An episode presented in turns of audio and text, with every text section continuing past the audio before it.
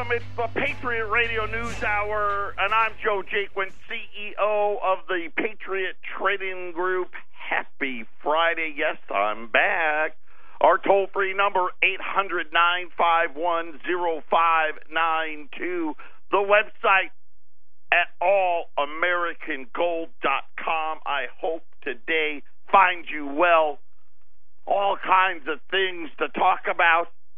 The Treasury Secretary was out today. We got the government jobs data. And we we got it all. We got all kinds of stuff going on, and more speculation about who the next Federal Reserve Chairman is going to be.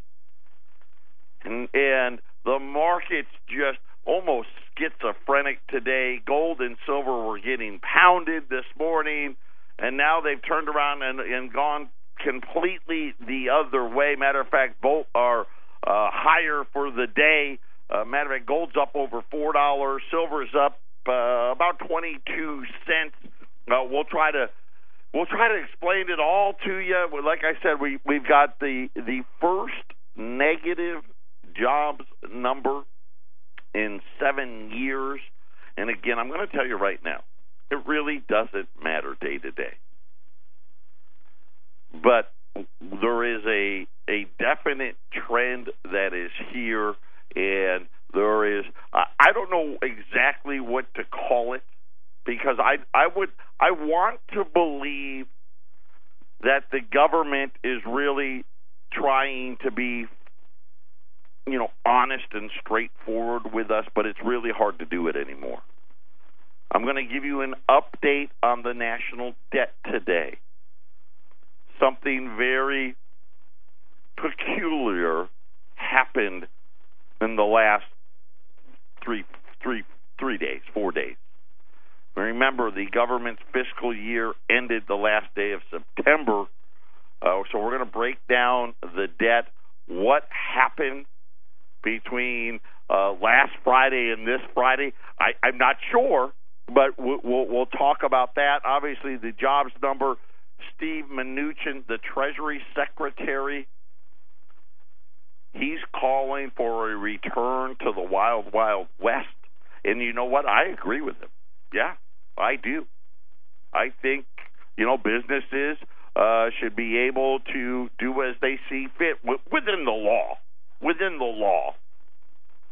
The only thing that that I want to ensure is they when they when they do what they see fit, and it doesn't work out, you don't take taxpayer money and bail them out. right?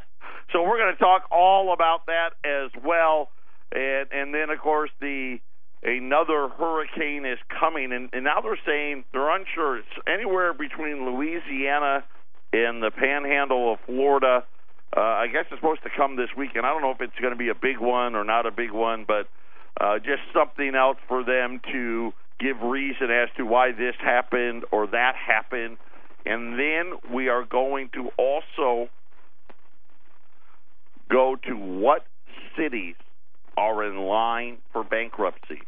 Of course, we know about Connecticut and Hartford, Connecticut. What cities are in line? And I'm going to tell you right now, I was expecting to see a bunch of little ones. Not that Hartford's a little, but it's not a. You know, when you talk about uh, the big cities in America, Right? Hartford's not anywhere near the top of the list. It's, it's probably not even on most people's list. Uh, this one, uh, very, very interesting. And of course, all of this happening while we're in this record stock market rally, and and it, it's amazing to me. It really, really is uh, when you look at what's really happening out there and and they talk about this great jobs market the unemployment rate the lowest rate recorded since I've been at Patriot. And I've been here 14 years. Right?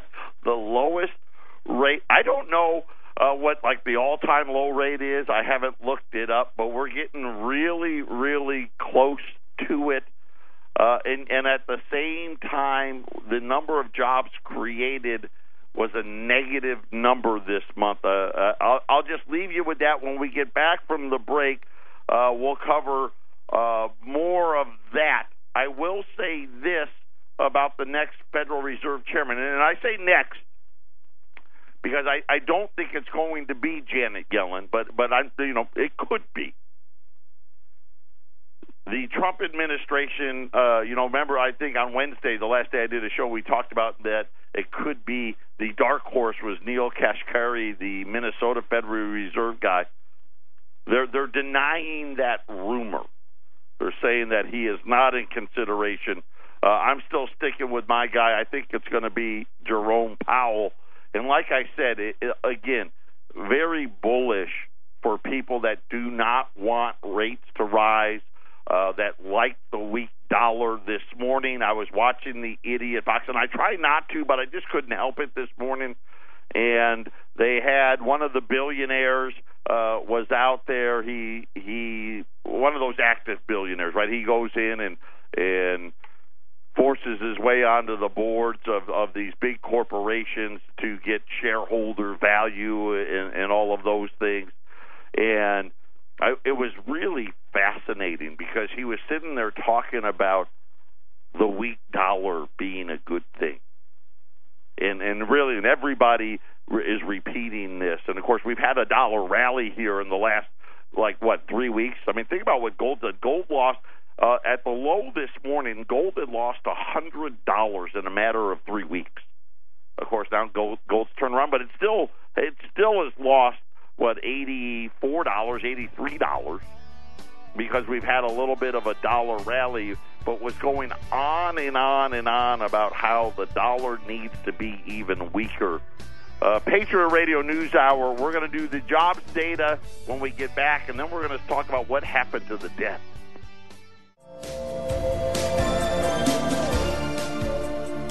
Patriot Radio News Hour, 800 951 0592. The physical delivery of wealth insurance. Everybody needs to have it. How much does your portfolio weigh? Uh, because I don't think it's. I don't. I mean, I know it doesn't weigh enough. Uh, Nelson Peltz was the guy's name, by the way. He he made some really, really good points. And before I get into this jobs number, because what was fascinating is, you know, this was on CNBC. And by the way, viewership on CNBC, I don't know if people know this, 22 year low. Because no one owns stocks. You know, the rich people. The he went on a very simple, intelligent, uh, really uh, conversation about why rates shouldn't rise and why the dollar needs to be lower.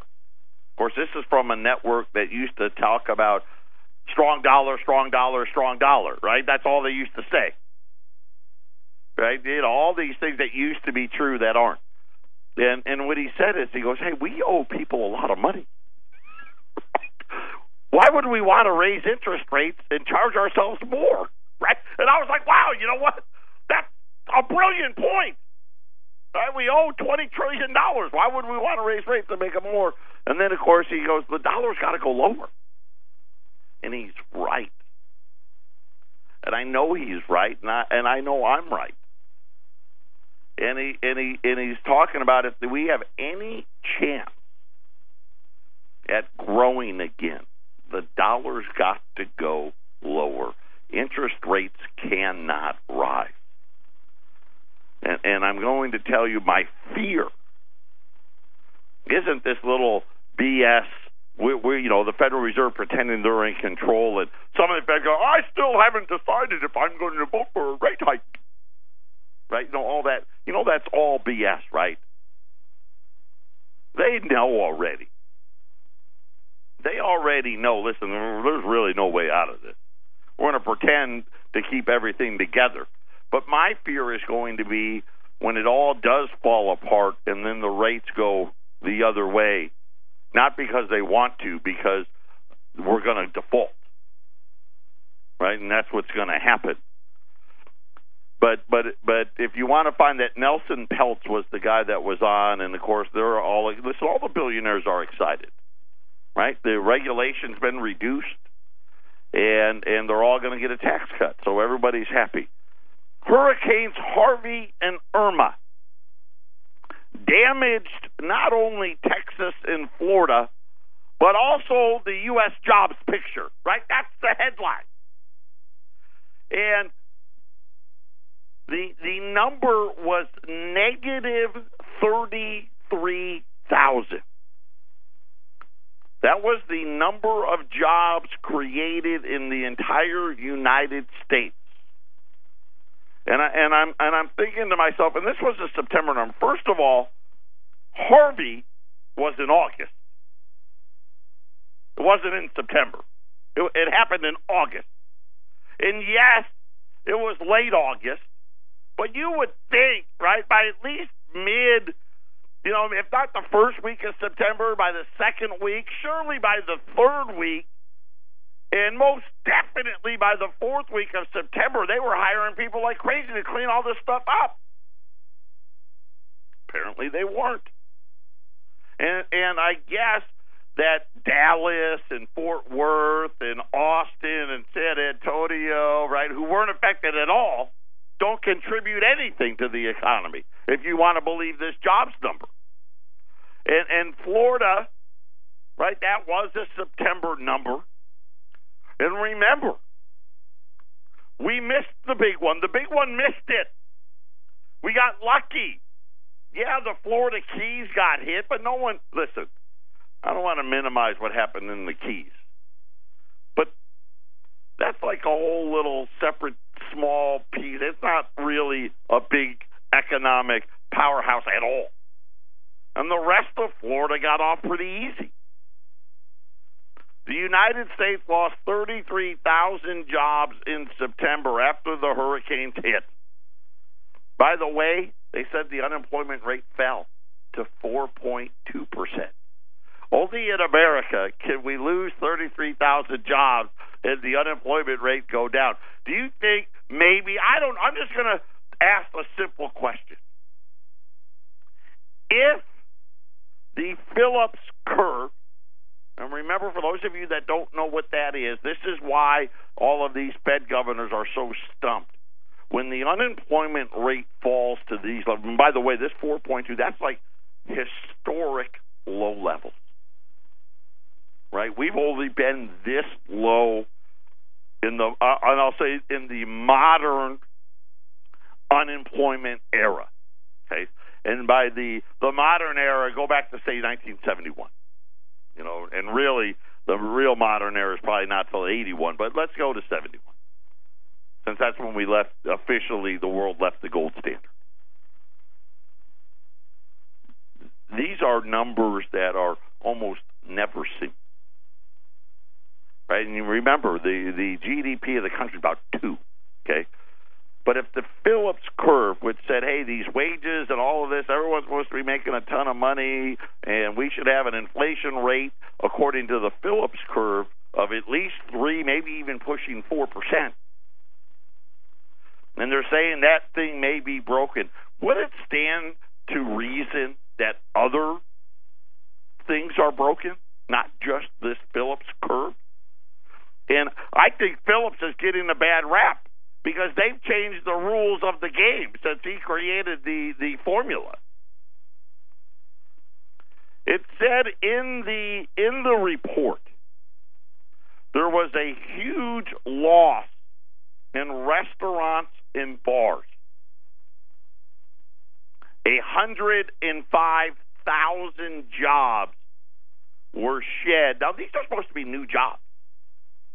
So are we to believe that Houston and Florida and and you know it was a lot of Florida. So I'll just say Florida in general, okay, the whole state.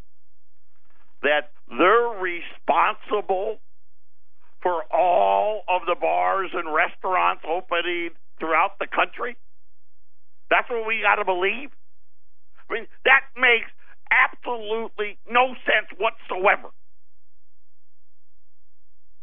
Also in the report, by the way, and this is another thing they didn't want to tell you about the July number, which they said was 189,000, turned out to be only 138.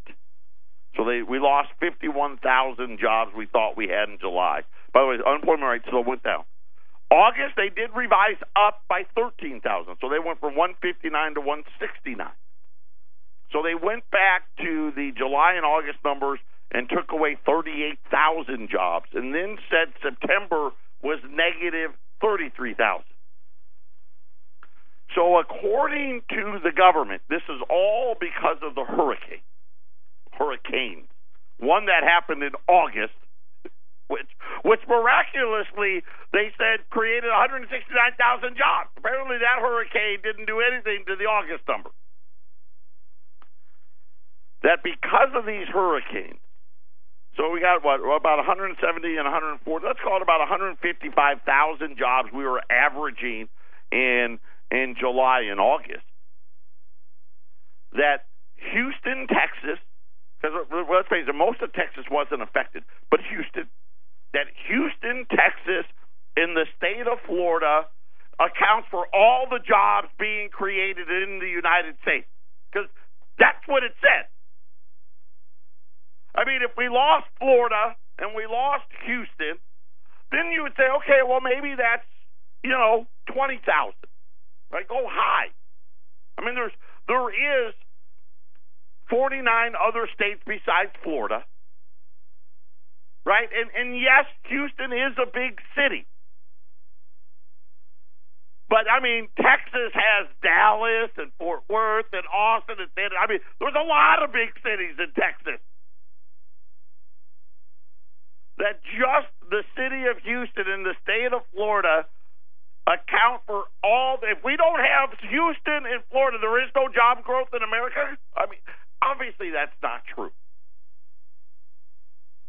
And I sit there and I watch these numbers come out, and they, you know, blame the hurricane and all of these things, and they, the bars and the restaurants and the drinking establishments lost 105,000 jobs, and and of course I've been saying all along, the jobs restaurant jobs market that can't continue, and and and whether it helped or didn't help it, it probably really doesn't matter. But the funny part about these great jobs market, and I heard people on the Idiot Box talking about, we've got such a great jobs market. Do you know that we've created less jobs this year than we did last year? And of course, we created less jobs last year than we did the year before. I mean, it's not that great. It's just not that great. Matter of fact, it actually makes no sense. And so it leads me to conclude what else isn't right? Right? I mean, we had a hurricane in Florida. I mean, I don't even want to count the one in in Texas. That happened in August. By September, we should have started seeing some rebound. You, you would have thought, but we went from 169,000 jobs in August to negative 33,000. And then you start to wonder, okay, what what really are they doing? Who are they fooling here? What is the real state? And the unemployment rate went down. And of course, all of these with their adjustments and all of these things, something isn't quite right. And then I ran across this one. Matter of fact, I think Ramon has it, has this on our website. I'll confirm that, but I think that he does and it should have been the lead article. The headline reads Stunning U.S. government debt. Increase in the past few days while no one noticed. And we just ended our fiscal year, and remember, they raised the debt limit till December and we didn't know if they were going to update the number or not. They did. And what they did is on as an example, on August the 18th, the debt stood at the 19 trillion 845 and 44 billion because that was the limit. And it stayed at that 844 845 number all through the month of August and into September, all the way until the 8th of September. Right? And really, it had been at that number for months because that was the debt limit ceiling. Then the number jumped to twenty trillion one hundred and sixty-two billion dollars. Right, that was on September the eighth. So in one day, the the debt jumped up three hundred and eighteen billion dollars. But remember what I told you before that that it was going to take a while for them to account for all of it. Why they don't, who knows? But they like to pretend. They don't want it to jump, you know, a trillion dollars in a day. They like to extend it out. So the first time in U.S. history we said that we owed $20 trillion, the Treasury would have to pay out $7 billion in extra interest payments just on that 318 billion. So remember what Peltz said this morning. Why would we want to raise rates with all the debt that we owe? And you start thinking, boy, that's a, a, a pretty good question. But then the government did something else this week. We'll talk about that next.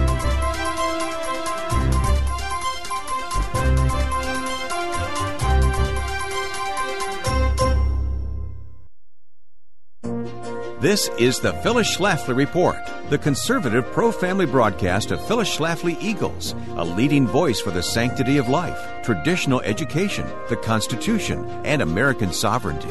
Now, from the Phyllis Schlafly Center Studios, here's Ryan Haidt. A decade ago, Phyllis Schlafly and others repeatedly urged President George W. Bush to pardon two courageous Border Patrol agents, Ignacio Ramos and Jose Alonso Compean, who had been unjustly sentenced to 11 and 12 years in prison for doing their job in shooting a drug smuggler near the Mexican border. The smuggler was merely wounded in his backside, while our Border Patrol agents were sent to prison for more than a decade. Yet President Bush would not pardon the agents, even after one of them suffered a beating in prison at the hands of hostile convicts. Instead, Bush waited until his last full day in office and then merely commuted their sentences, leaving the agents to linger for additional weeks in prison and be hampered in finding good jobs after they finally were released. Trump's decisive pardon of Sheriff Joe Arpaio in August is in welcome contrast to the ineffective leadership of the past. Sheriff Joe was elected six times by the fourth largest county in America, Maricopa County in Arizona, a hotbed of illegal immigration and widespread crime caused by the illegals whom Joe worked overtime to arrest. This pardon was a necessary step to curb the misuse of the federal courts, which are now stacked with Obama and Clinton appointments who repeatedly rule in favor of liberal groups and against the will of the American people. In what took Bush years to do only incompletely on his last full day in office, it took only a few days for Trump to do completely at the first opportunity.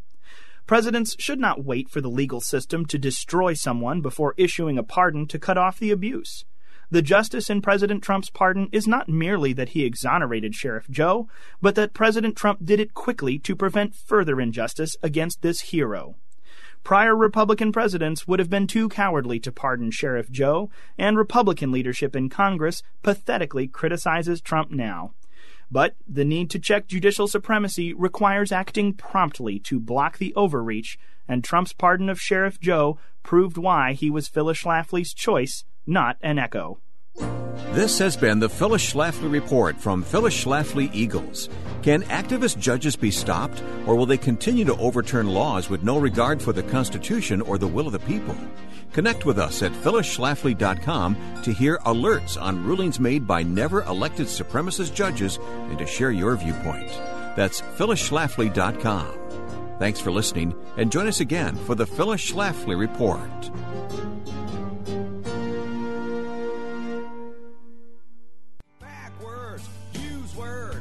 Welcome back, Patriot Radio News Hour 800 951 0592. Let's put it in perspective. In one day, the debt jumped 318 billion. That 318 billion equates to 7 billion dollars in interest payment. And that's if they did it all on the 10 year note, right? If they, and which we know the government doesn't do, they do, you know, 30 day, 90 day, one year, two year, five year. So it actually probably is a little higher than seven billion. But we'll use, we'll use a good case number. That means we're spending four hundred and fifty billion dollars just to pay the interest. Now imagine if it the interest rates, uh, you know, went from where they are today at one, right? Well, one to one and a quarter, and they want to double it. Right? They want to get to two to two and a quarter. Just imagine what happens to the national debt. So Peltz today was like, why would we do that? All this is going to do is cost us billions, hundreds of billions of dollars. Now, here's where it got interesting, though. At the end of September, which was the end of the government's fiscal year, remember, I've been telling you, right, the debt keeps growing. And they said that on September the 29th, that was last Friday, the debt was 20 trillion 244 billion dollars. And about a, you know, it, it had grown a little over 40, almost 50 50 billion dollars from when they reset the debt clock. Then this week after the fiscal year ended, the very next day that the government is open for business. So, close the business on the 29th. You got the weekend. You open for business on the 2nd of October. And miraculously, the debt jumps a hundred billion dollars in a single day. So now the government they didn't want to come out and tell us that the the national debt was eight hundred billion dollars. they didn't want to do that, so they said, "I know. Let's move that hundred billion into next year." And just say that we're at seven hundred billion dollars, and everybody's going to be happy. And I think the official number was six hundred and ninety billion, something like that. And then the very first day of the next fiscal year, the the debt jumps a hundred billion dollars in a single day, and they they they've added eleven billion dollars to the national debt in the last forty five days, just in interest payments. They're still not done that hundred billion dollar jump. We're we're probably going to get a couple of more of those as well between now and oh, knowing the government probably stretch it into November, maybe even early December. And we are going to be by the time we get to the end of this year, the calendar year, we'll have a a debt uh, that's quickly approaching twenty-one trillion dollars. But for every three hundred billion dollars we add to the debt, you got to tack on another seven billion dollars in interest payments, and and now a debt that's going to be uh, twenty one trillion dollars. You're talking about national debt interest payments that are creeping up to half a trillion dollars. The notion that the Federal Reserve will continue to increase rates and begin to liquidate its inventory of mortgage backed securities that no one wanted in 2009 and 2010, as well as some of its high quality Treasury toilet paper, is pure bullocks. Uh, by the way, uh, this is uh, one of my favorite sites, uh, in, in the uh, SR SRS Rocco uh, he's the one, and he does great work as well. And, and what I like is he takes, and, in, if you go to our website, Ramon's got this article on our website. He actually takes the screenshots from the government's own website, which is always my favorite. Right when you say, "Hey, listen, this isn't me making it up. I didn't go and do some complicated math. I went out and pulled it right off the government website." And and talking about you know where we're headed, and and really, it's almost impossible for us to really go anywhere from here. The interest rate, if it went back to 6.4%, by the way, that's what it was in 2000. You know, when I I tell the story all the time when when Sarah and I we bought our first home in Anthem. Right, it was hundred and thirty thousand dollars. And it was, you know, nothing fancy, 600, 600 1600 square feet, right? Brand new, 130 grand. Now brand new home's 300 grand. but don't worry, the interest rate's a lot less at 6.4%, which was a normal rate, by the way, for, you know, think about it. If you go back to the 80s and the 90s, right? This even you know, you throw out the, the you know the 70s we saw the spike, right? We had the super spike. But that's average. Interest on the debt would go up another 1.3 trillion, almost be two trillion dollars. Just to go back to what would be considered a you know an average interest rate for most of my adult life. And so when you really talk about what it is that when we turn on the idiot box or we hear Janet Yellen speak or we hear uh, Steve Mnuchin, the Treasury Secretary, or President Trump and all that, it's pure nonsense. Nonsense. You can't have rates rising at a time when the national debt already exceeds 20 trillion and in the next 10 years it's going to be 40 and then you start thinking about what it would what we would have to actually pay and they talk about getting GDP to 3 or 4% and really what they're talking about is what? We want inflation to rise. And it's almost a self-defeating prophecy. Because could you imagine if the economy was really growing at 4% they'd really be raising rates? They would. And of course, all they would be doing is what? Adding hundreds of billions of dollars to the national debt. Patriot Radio News Hour. We'll be back on a Friday.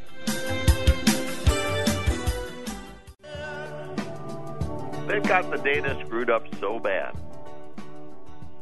They made so many adjustments that today they try to convince us that without Houston and Florida, the United States loses 33,000 new jobs a month. Oh, and by the way, the, the unemployment rate will still be falling. Then we find out this week that the government miraculously, the the day, the first day of the new fiscal year, the debt jumps 100 billion dollars because it didn't happen last year. We don't want we didn't want that dude that that eight hundred billion dollar number to be breached. So let's I know let's just tack it on to next year, and that way we can say it was the the Trump tax cuts did it, right? Right, all of this happening, and then today, the Treasury Department took its turn.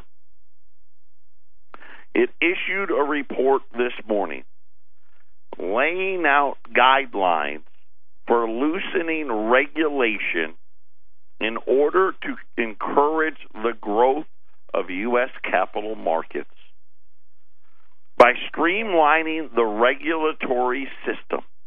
That always sounds, it's always good. We just want to streamline it. We can make the U.S. capital markets a true source of economic growth, which will harness American ingenuity and allow small business to grow, said Steve Mnuchin. Yes, another one of the Goldman Sachs guys. He's the Treasury Secretary now. That's almost like a foregone conclusion. Like the Treasury Secretary almost always does got to come from Goldman.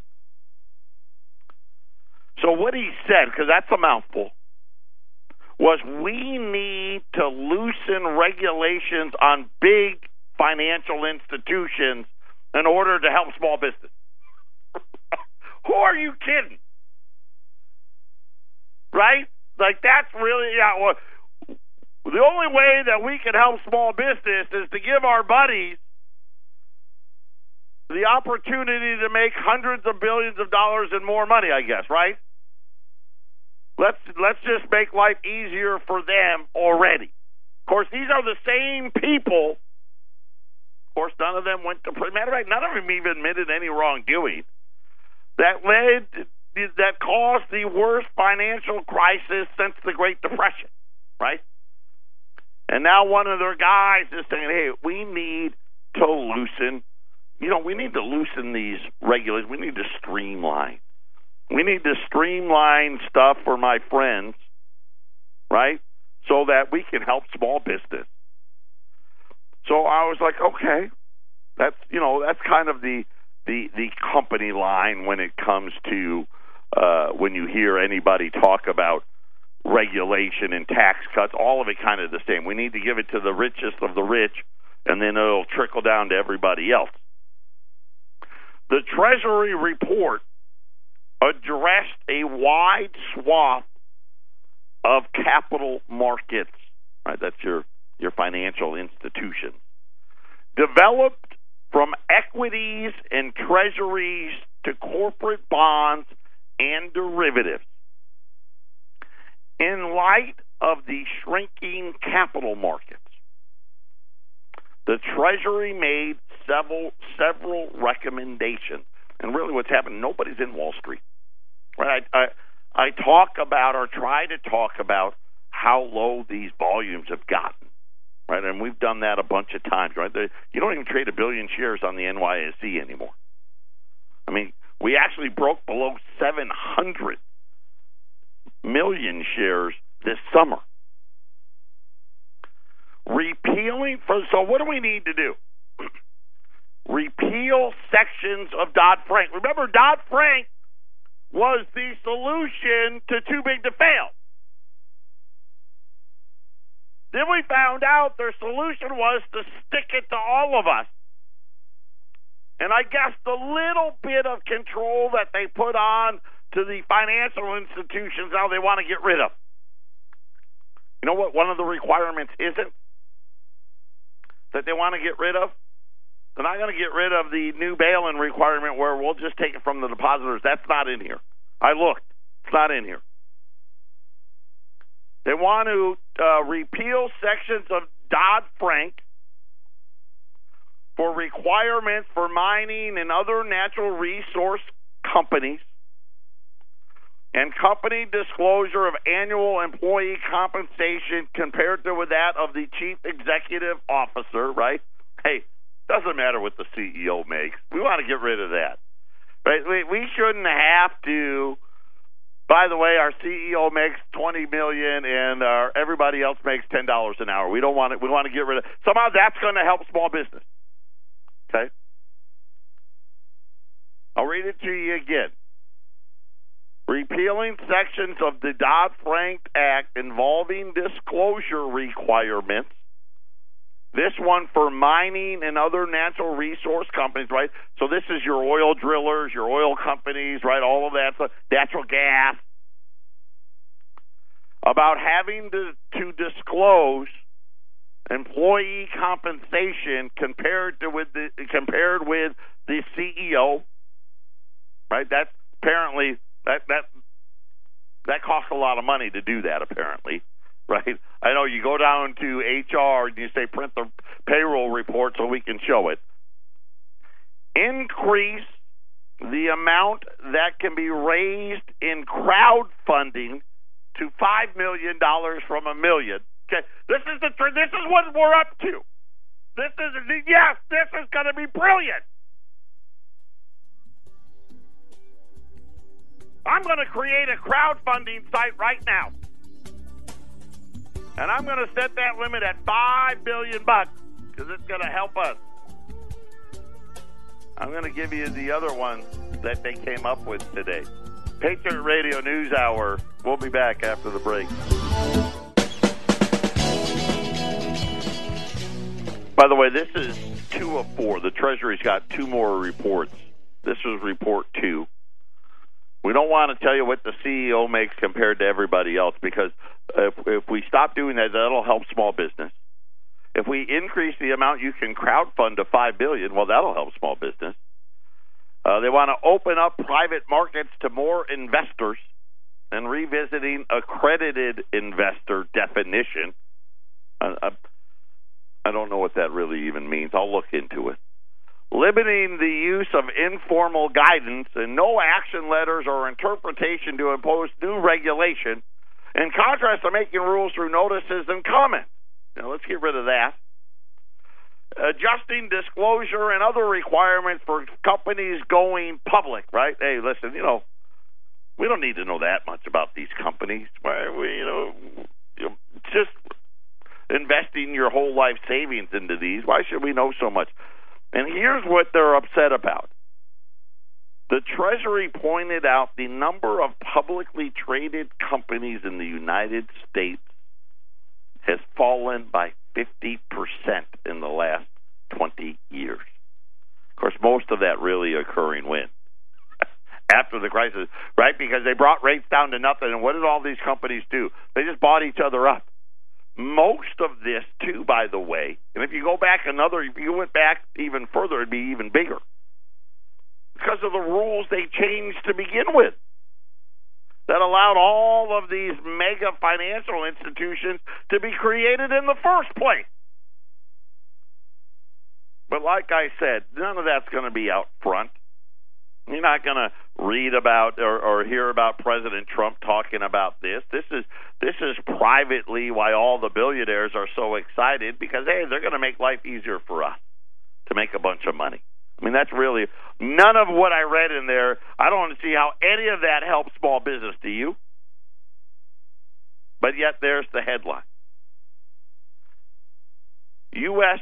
ten dollar and five dollar Indians. We've got them both on special today. The female ten dollar Indian at six eighty five. The male five dollar Indian, which as most of you know if you've listened to me for any length of time, this is my favorite coin. I think it's the best coin we ever made. Uh, that's below four hundred bucks for the first time in a long time. Three hundred ninety five dollars on the five dollar Indian uh, those are the gold pieces. Remember, the Indians came around uh, when we introduced the St. Gaudens, but they didn't mint them for a lot of years because they thought they carried the plague because they carved into the coin it had that incused design on the five dollar Indian. So the five dollar Indians three ninety five, the ten dollar Indians at six eighty five, at eight hundred nine five one zero five nine two. Uh, gold's at twelve hundred seventy-three dollars in change, up three bucks. Silver's at sixteen dollars and eighty-five cents. Uh, silver's up uh, over twenty cents.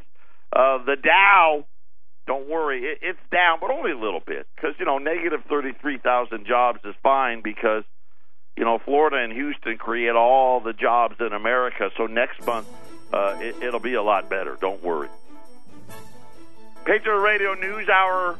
Everyone have a great, great weekend. And remember, it's your ordering that keeps us here. Thank you so much. Everyone have a great, great weekend, and we'll be back on Monday.